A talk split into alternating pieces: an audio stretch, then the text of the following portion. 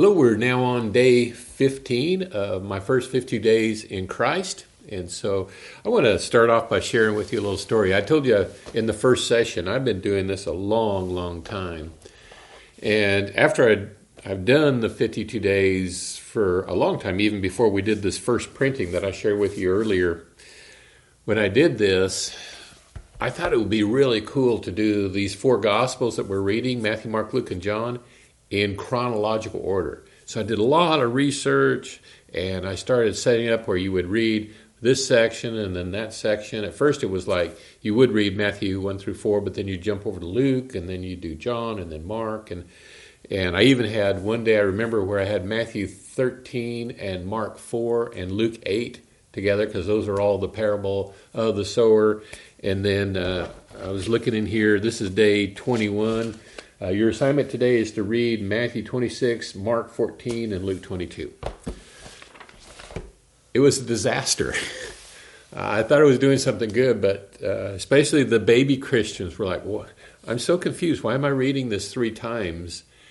And uh, another thing that I learned from doing that is it's very hard to get things in chronological order. The, the things you're reading are not necessarily in the events in the order that they happened, and uh, I think the reason that is because that's kind of a Western culture thing, Eastern culture back in biblical times. They really didn't care about the chronology. I mean, it's all true, it's all inspired by God, don't get me wrong. It's all right, it's accurate. It's just not in perfect order the way we would want it. It bugs us, it didn't bug them.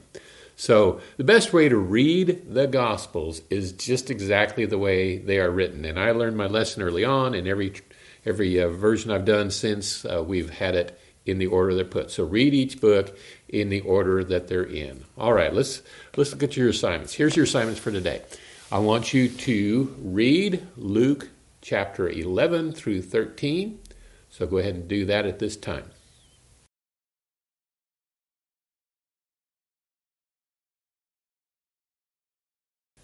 Now that you've read your assignment, Notice, uh, did you catch Luke 12, verse 34? That is another wonderful verse that would be good to have on your heart all day long.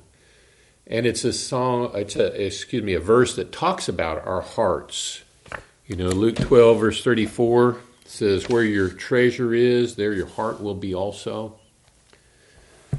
You can tell a lot about a person by what they put their time and their money into, that that really is what their treasure is.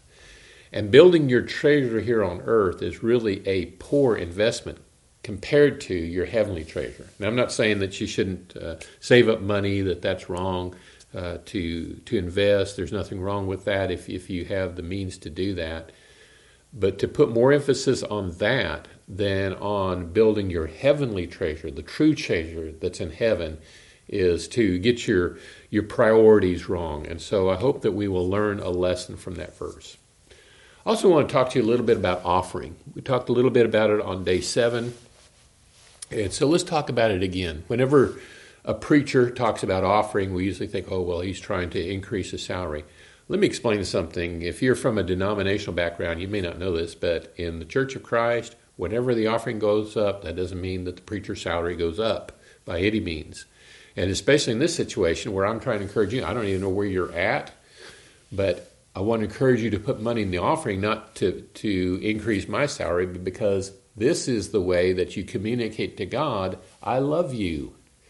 The offering, think about uh, even back in the Old Testament, when they made an offering, that was their worship. That's how they expressed to God how much they loved Him. And so let's put some careful thought into your offering. You've been going to church for a while. Are you putting money in the offering plate? You really should. Even if you don't make very much, you should be giving something. And that's why I always encourage people to give based on a percentage. Now, I, I personally I use 10% just because I'm really bad at math. And 10% is real easy to work with. So I make 100 bucks, 10 bucks goes in the offering. That's real easy for me. That was Old Testament. They, they, they call that tithing, and that's what they did in the Old Testament. Under the New Covenant, we don't tithe we don't have to, to give 10% it's really it's up to you you should give what your faith is prompting you to give so take a moment and write in your notes just some thoughts about offering and about a biblical approach to money, and just just write that down. But but write down a commitment. Here's what I'm going to give in the offering.